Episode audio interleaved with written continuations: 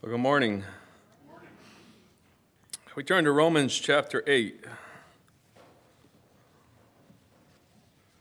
Romans chapter 8. And um, what I'd like to continue on is the past few times I've spoken, we've been talking about um, sanctification in the sense of what God has done within us to.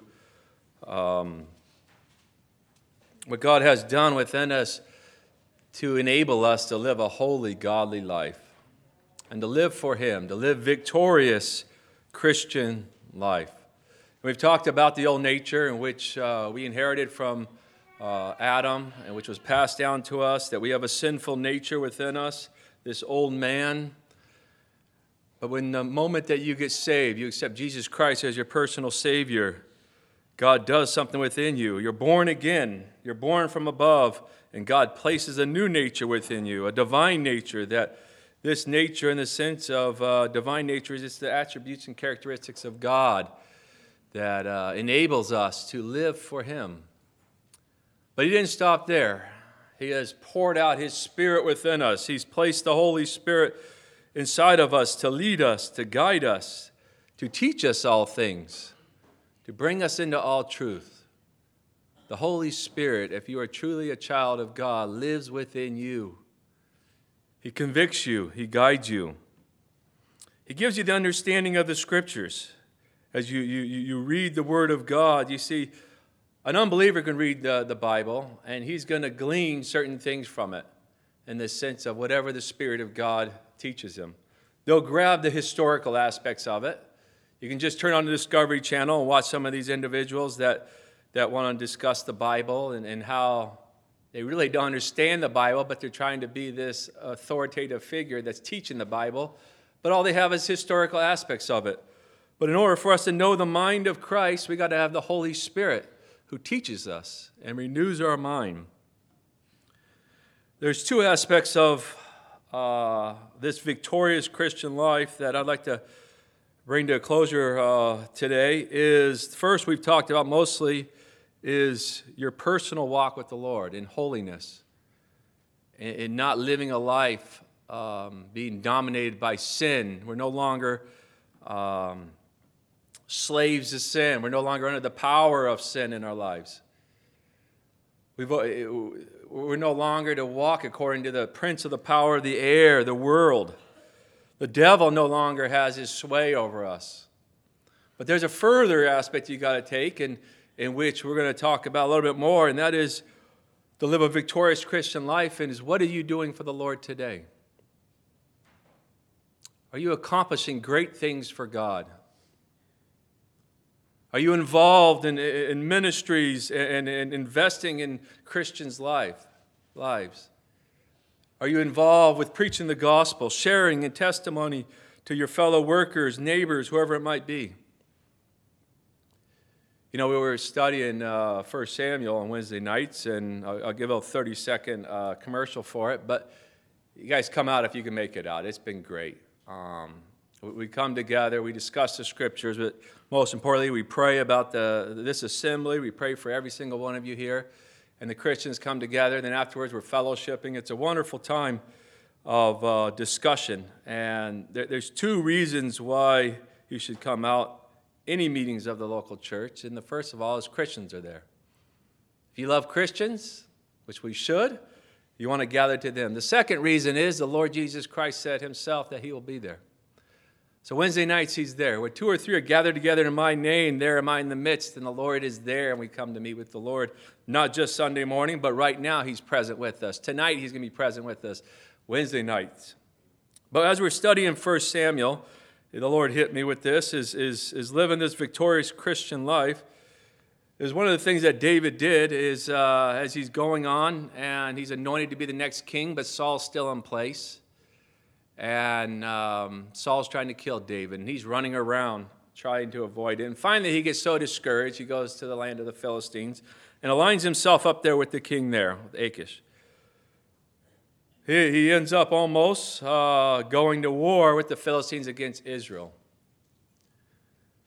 But the, the lords of the Philistines say, We don't want this guy with us. He, he's the guy that's killed uh, tens of thousands. There's songs sung about this guy. This, this is a guy that's a victorious in battle.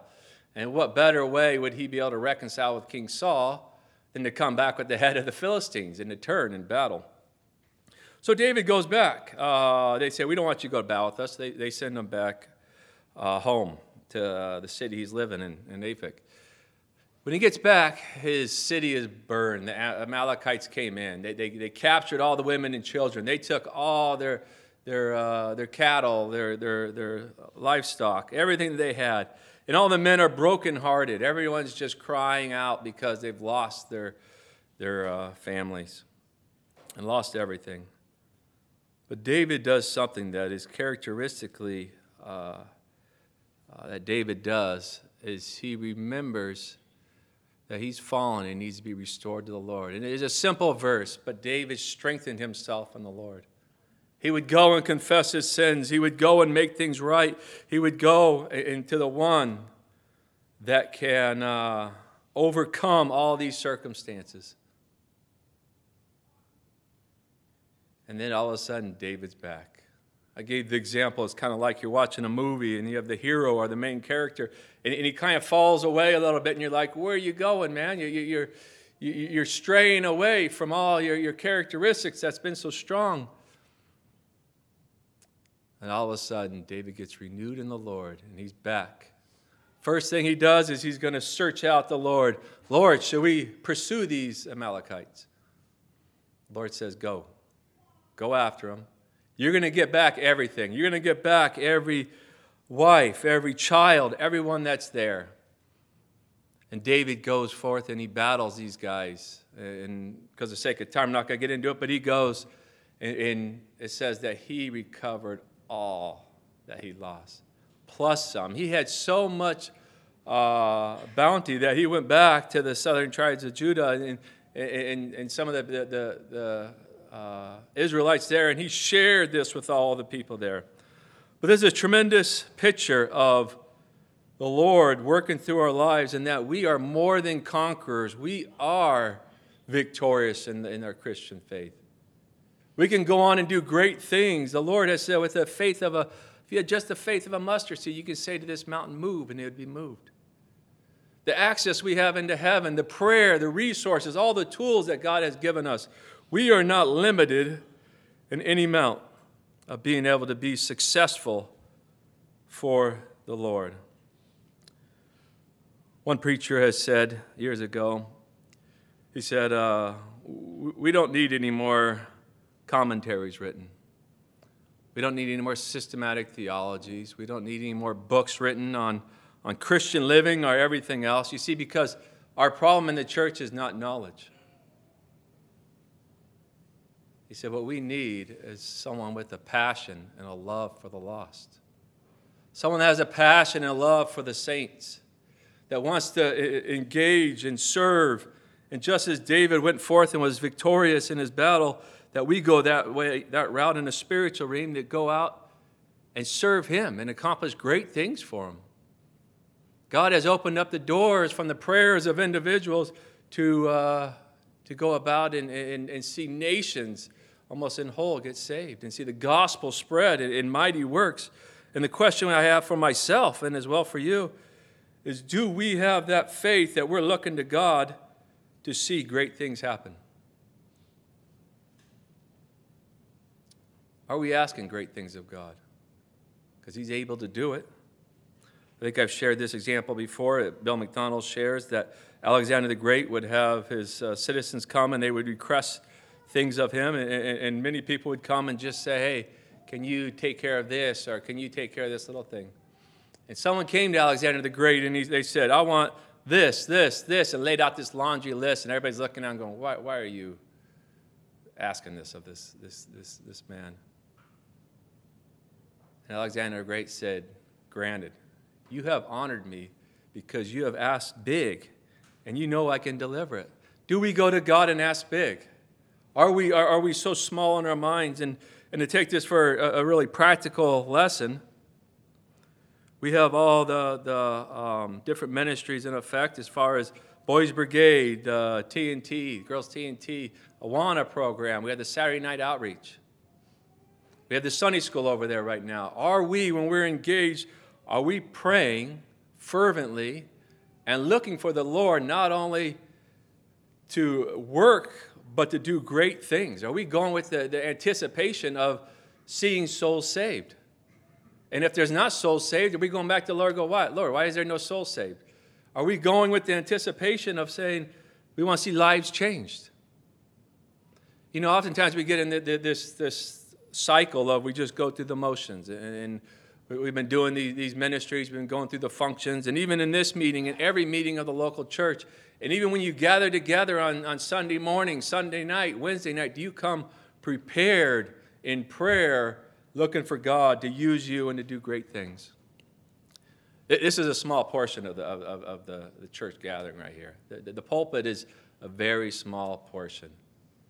Um, the big portion is the body working together, and all of you, as you fellowship, as you exhort one another, as you come and serve one another, as you teach one another the scriptures. There's a place for everything, but do you come ready to invest in Christians' life and praying, Lord, give me an opportunity to minister, to someone. Who's hurting here? Lord, bring him in my path.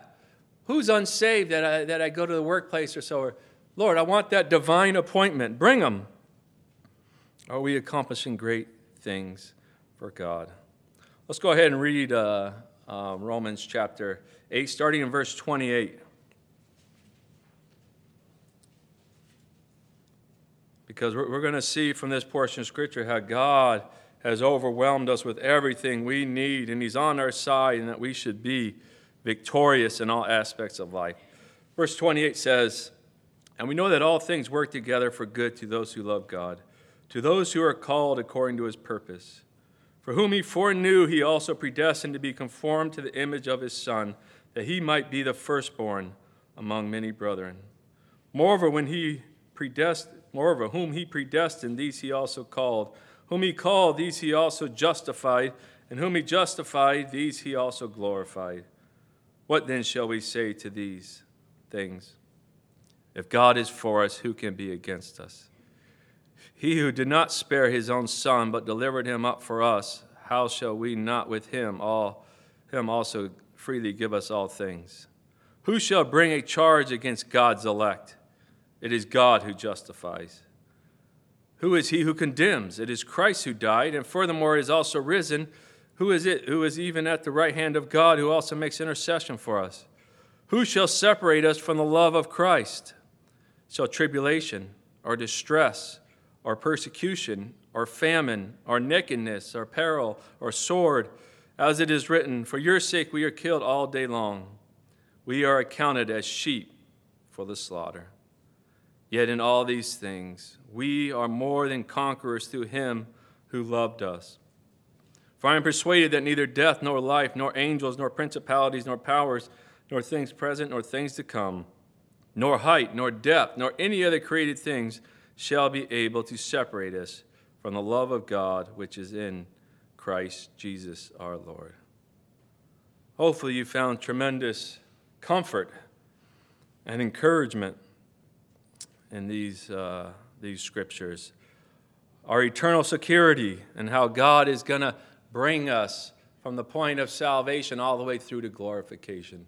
God is able to accomplish all that He says and all that He has set out for us. But look at verse 37, the main focus of our, our, our message this morning that I want you to take home with you. Yet in all these things, we are more than conquerors through Him who loved us. So we are kept by the power of God, by His love. And we are more than conquerors. And that, that word means decisive victory, overwhelmingly victorious. And as you would see, and you'd follow through the, the Old Testament of where um, from Joshua and the judges and, and, and from David, and the Lord says, You have the victory, they had the victory, hands down. They were victorious decisively.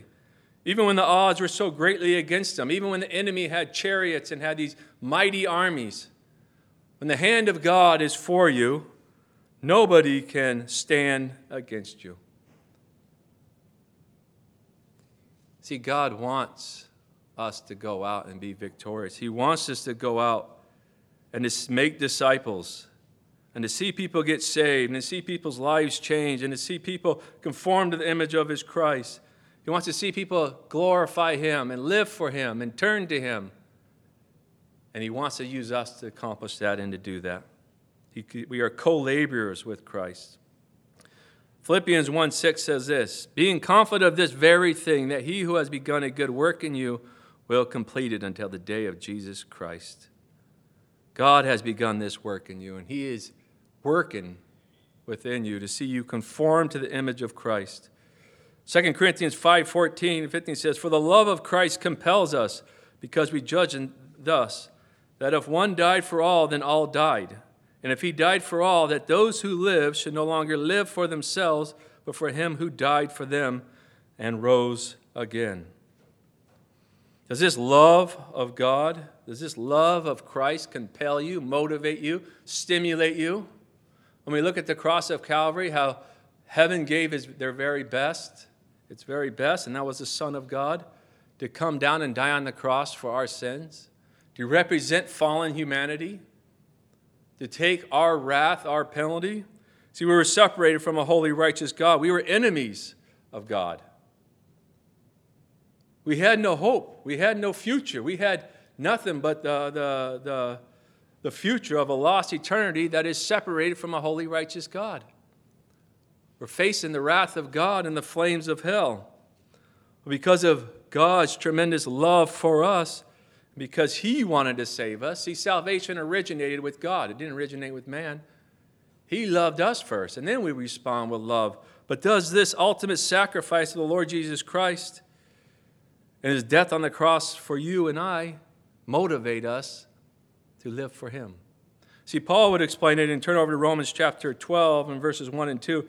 He, he would explain that once we get the concept of this, this ultimate sacrifice that Christ did for us on the cross, your reasonable, logical response should be one of giving yourself, giving your all, and living for Him. Look at uh, Romans 12, chapter, uh, chapter 12, verses 1 and 2, familiar verses, but powerful.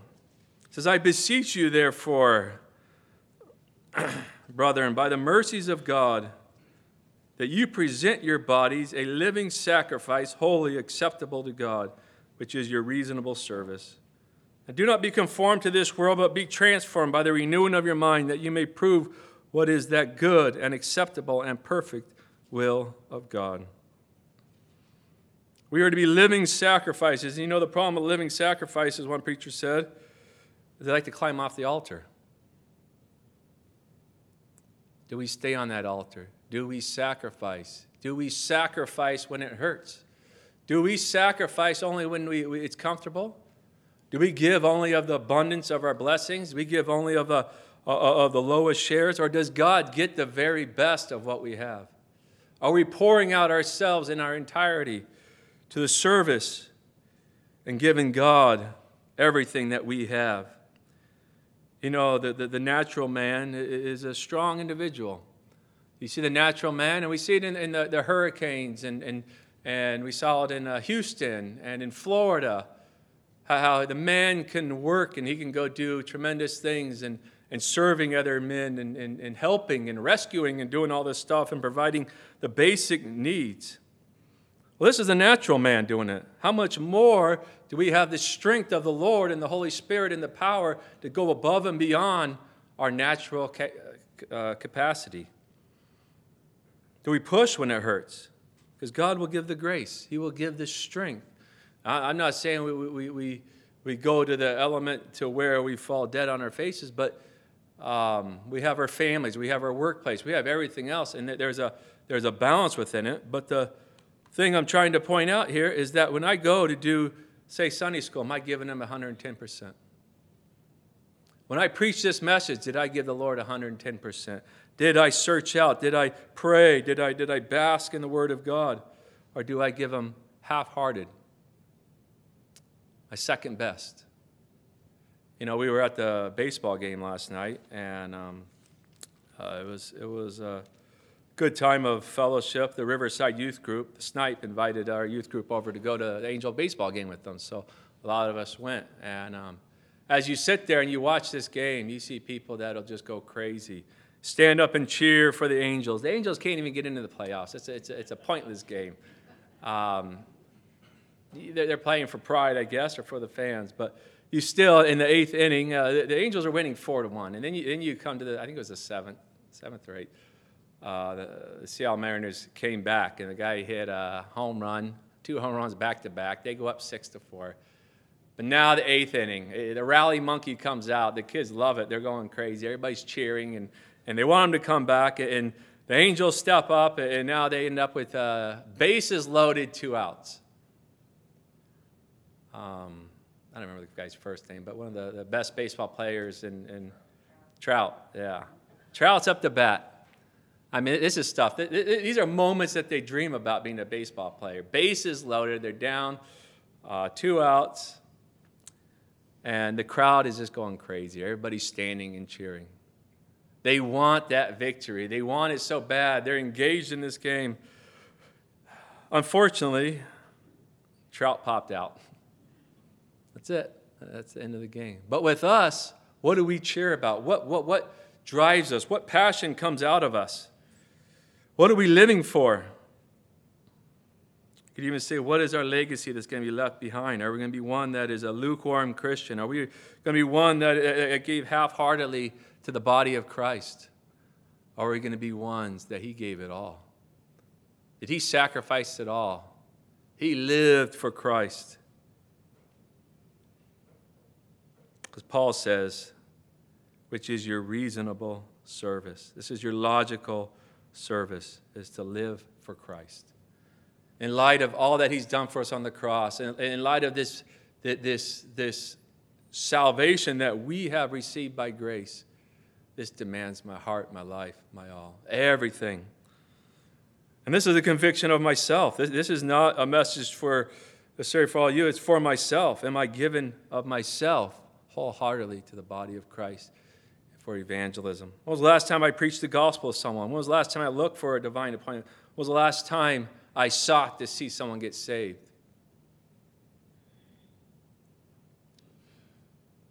We have one life to live here. And we got to make it count for, for the Lord. We got to make it count for Christ. Paul says, is your reasonable service. And he goes on to say, Do not be conformed to this world, but be transformed by the renewing of your mind, that you may prove what is the good and acceptable uh, will and perfect will of God. And what we've talked about is not to be conformed to this world, but be transformed. And that we're going to look at this morning eventually of being conformed to the image of Christ. But one last thing on this victorious Christian life I want to bring to your attention is a study that you can bring on your own. It's the overcomer. And how we have overcome everything. I, I originally mentioned that the, the three enemies of the, the, the Christian is sin, the flesh, that old nature is the world and Satan. Listen to these verses of the overcomer. John chapter 16, verse 33, at the very last thing the Lord instructed his, his people, uh, his disciples there in the upper room. He says, These things I have spoken to you, that in me you may have peace. In the world you will have tribulation, but be of good cheer. I have overcome the world. You see, our overcoming, our victory, everything that we have has nothing to do with, with my natural ability to do it, but it's because Jesus Christ has overcome the world. Because Jesus Christ died on the cross, He crucified that old man. He delivered us from the power of sin. He delivered us from that slavery, that bondage that we were in, where sin had its grasp on us. He liberated us and set us free. 1 John 2:14 says, "I have written to you, fathers, because you have known him who is from the beginning. I have written to you, young men, because you are strong and the word of God abides in you, and you have overcome the wicked one. Here, John is instructing them they have overcome the wicked one. They have overcome Satan and all his, his uh, plans to deceive and temptation and destroy you.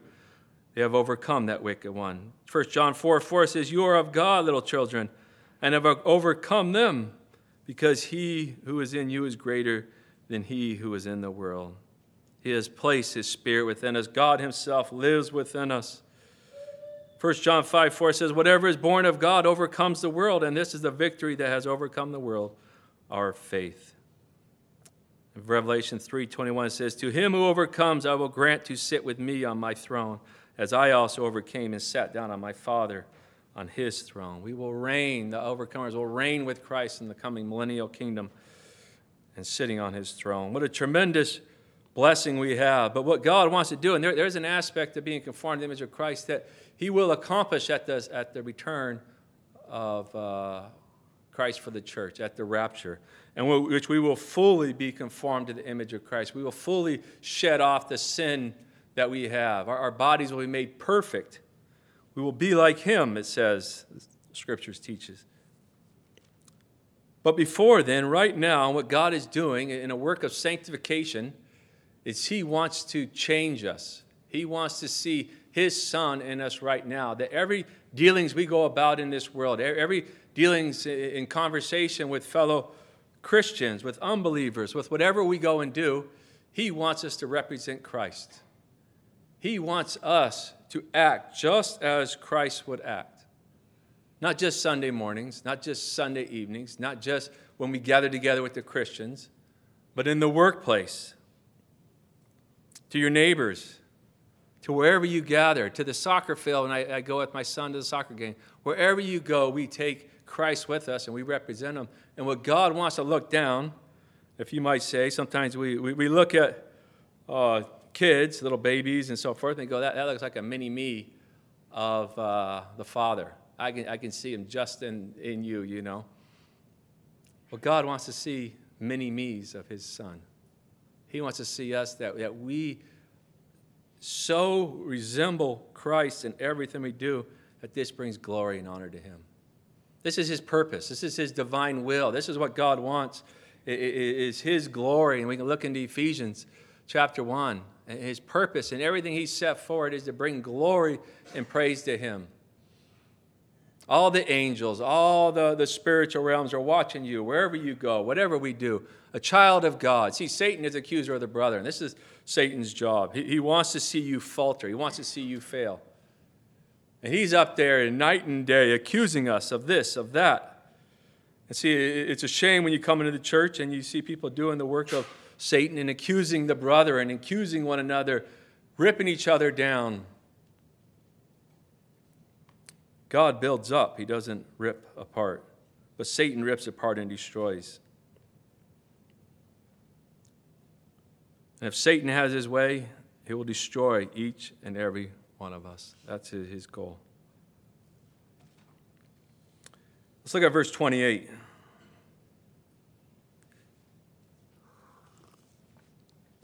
This is God's eternal and unfailing purpose through the gospel. And we know what all things work together for good to those who love God, to those who are called according to his purpose, for whom he foreknew he also predestined to be conformed to the image of his Son, that he might be the firstborn among many brethren. Moreover, whom he predestined, these he also called. Whom he called, these he also justified. And whom he justified, these he also glorified. Now, to narrow down the purpose in verse 28, and a lot of times we like to apply this to all different uh, situations of life and everything that, that comes about, and we know that God does work good out of them. He does take effects that, uh, on the unbelievers to try to gain him to himself. But the, the, the primary purpose of this verse and the focus um, is towards believers, people that have accepted Jesus Christ as their personal Savior. Look, it says this For we know that all things work together for good to those who love God and to those who are called according to his purpose. It's those that are accomplishing the will of God. It's those that are being ultimately and what his goal is, is to talk about is being conformed to the image of Christ. God is working out everything, no matter what seems to be tragedy, no matter what seems to come upon you in life. Car accident. You know, last night uh, wasn't Ricky's fault, but as he's leaving the baseball game, unfortunately, someone wanted to violate the vehicle code and do a U turn in a business district and hit Ricky's car. The airbags went off. Caleb was in the car with them. And um, um, I don't know, it hurts to lose your car, huh? That's your precious car. But Um, but they, they were both okay. Ricky and Caleb were okay. You know, it's amazing how I was thinking about how the Lord worked. I had a full uh, Sequoia with me of kids and, and, and people in the car. So I had eight seats. And on the way out, Ryan goes, uh, We got Tommy. We'll, we'll take him home. Okay. Um, I go with the flow. Well, it so happens that all of a sudden that frees up a seat. Ricky gets in his car accident. He needs an extra seat because Caleb's with him. I got to take him home. He needs to get his car towed. And the Lord worked it out. But the, the thing is, is even in this accident in which he experienced, God is going to work out the good of it. And there's a purpose and there's a plan behind it. We don't always know it. We don't always understand. We don't always um, comprehend it. And we're going to get to eternity and you're going to get the aha effect when you, you figure out that the Lord allowed you to go through certain things to conform you more to the image of Christ, to change you. You know, it, it, we talked about a little bit, and David, as he was, uh, as the Lord took away the kingdom from Saul and said, You're no longer going to be the king, and I'm passing it on to somebody else. And, and Samuel went and anointed David. Well, why didn't David, right then and there, just rise up to be the king? Why did God allow David to flee for his life and to go through all these miserable experiences of playing the harp to have a spear chucked at your head to hiding out in the caves and, and so forth? But the Lord preserved him because God had to teach David lessons. See, God's more interested in your character than he is in, in overwhelming blessing you with just uh, material possessions. He wants you to be changed from the inside out and that's what he's pursuing, and that's what he's working after. And he's using the affairs of life and the natural effects to bring this out in us, to accomplish in us his goal of conforming us to the image of Christ. So, Ricky, there's a reason why. Just can't tell you why, but, but the Lord will, will use that. And whatever you're going through, whatever circumstances, Rick has his surgery. I thought it was awesome. We prayed for it. The Lord allows stuff to happen for a purpose. The ultimate purpose is His glory. And that's what we should seek to glorify Him. And that even though we think we're alone, even though we think nobody is watching us or, or what's going on, sometimes it's to bring us to a closer relationship with Him. Sometimes it's to separate us out and to uh, say, You're too busy. I need to spend a little alone time with you. So I'm going to rupture that ACL. You accept it. And we go on and we spend the time with the Lord, for He has a purpose in it, in everything He does. I, I made the joke about my, my knee. I said, No, the Lord's using that to teach Amy and the kids servanthood, you know. I think that's a. No. But the Lord has a purpose behind it, and He's working according to His purpose. And I want you to look at verses 29. Uh, and uh, 30. And here's an eternal chain of events in which God is doing. This is God's side of salvation. This is God's accomplishment. And don't fall into the, uh, the ploy of some. And, and, and, there's been many people that have wrestled over this and trying to support their Calvinistic argument or, or, or, or downplayed it to play their Arminian point of view. And one man said, uh, I was reading, I thought it was a good analogy. He said, Calvinism is a house with no door. Arminianism is a door with no house. But see, right here, and what he's talking about, because he doesn't mention unbelievers, because he doesn't mention certain things, does not mean that it's not true and that it's not uh, accurate to say. So it doesn't mean that God uh, doesn't want all men to be saved. It doesn't mean that, that the gospel has no effect on the unbelievers. Doesn't mean any of this stuff. It is showing what God is doing in the eternal councils and what he's playing out within the affairs of man to accomplish his task and his will. And this is God's side of it. You know, sometimes when you, you, you preach, you, uh, um, it might be on a subject, say you're emphasizing grace and love. And you get done and, and you're just blasting on grace and love.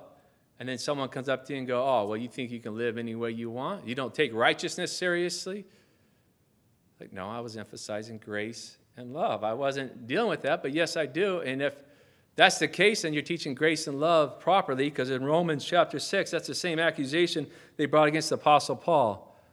Uh, they can just continue in sin and live however they want because that brings glory to God, and he says, God forbid. So, this is what Paul's going to write here, and he's showing the side of God that God is for us, that salvation is of God, that it initiated with God, and he is accomplishing it, and he will carry it out to its fullest. Salvation is not of me. It didn't originate with me, it didn't originate with you. It wasn't that I was lost in my sins and I sought out God and said, God, save me. I want to I want to have a right relationship with you. Reconcile me back to you. No, the scriptures clearly teach that there's none righteous, no, not one. None seek after him. See, God, because of that love, that attribute that he has, so loved us that he sent his son to die on the cross for our sins. He wanted to save us. He wants to accomplish this. He's this plan of salvation originate and came from God. He sent his son into this world to take on flesh and blood. The Son of God humbled himself and came down and took on flesh and blood. God wants to save us. And there, there's an aspect that God is working in our lives. And a lot of times we, we, we don't think about it, but God is working behind the scenes of everything to bring us not only to Him, but He continues to work to conform us to the image of Christ and what He's going to say here. So look at what it says. For whom He foreknew, and look at the, the, the aspect of this foreknowledge is on whom? It's people that he's interested. in, Not just events, not just his omniscience of knowing all things, but it's whom he foreknew and advanced. And he set his love upon, and that he loves and wants to save. He also predestined to be conformed to the image of his Son, that he might be the firstborn among many brethren. You see, Lord Jesus Christ was the first one that was foreknown. Now, some of the Calvinists try to take this word and, and mean foreordained because they, they can't stand this word. They, they, they, go crazy over it. They try to redefine it and look into the, trying to make it, uh, look at the word knowledge and the intimacy. And there is an intimacy aspect of the foreknowledge. It's not just knowing all circumstances, everything else, but God is intimately involved in our circumstances and bringing us along. See, before you were ever saved, God was working to bring that gospel into your life. He was working to bring that chain of events into your life before you were ever here. He knew what would happen. If Ricky was to turn right or if Ricky went straight, what would happen? God knows. And He actively works within it to accomplish His will and His purpose. And again, don't, don't take this to mean that, that uh, because this is specific and Paul is talking to the believers, that this all of a sudden carries this weight that God's not willing that any should, uh, that anyone else should uh, be saved, and that all of a sudden we end up with this doctrine that see, look, God selected certain people to be saved, and He didn't select these people in, in election. That's not the truth of the Scriptures. You got to take the entirety and rightly divide the Word of God, and we don't put weight on one section of Scriptures and not on the others. The same Bible we have Romans chapter 9, which is a tremendous verse of showing the sovereignty of God. Next chapter is chapter 10 and the human responsibility to respond. But Paul is very specific, talking to the believers here and what God has done for them and how he's working out the salvation. That whom he foreknew, these he predetermined to be conformed to the image of Christ, the image of his Son, that he might be the firstborn among many brethren. You see, what he wants is Christ to be the firstborn, to be the preeminent one. This has nothing to do with first of birth, but of order but of preeminence, of first place. That we all resemble Christ. We all resemble God's Son and bring glory and honor to Him. But whom He predestined, these He also called. He's called us to Himself. Whom He called, these He also justified. He's declared them righteous. He's acquitted them from all charges of sin.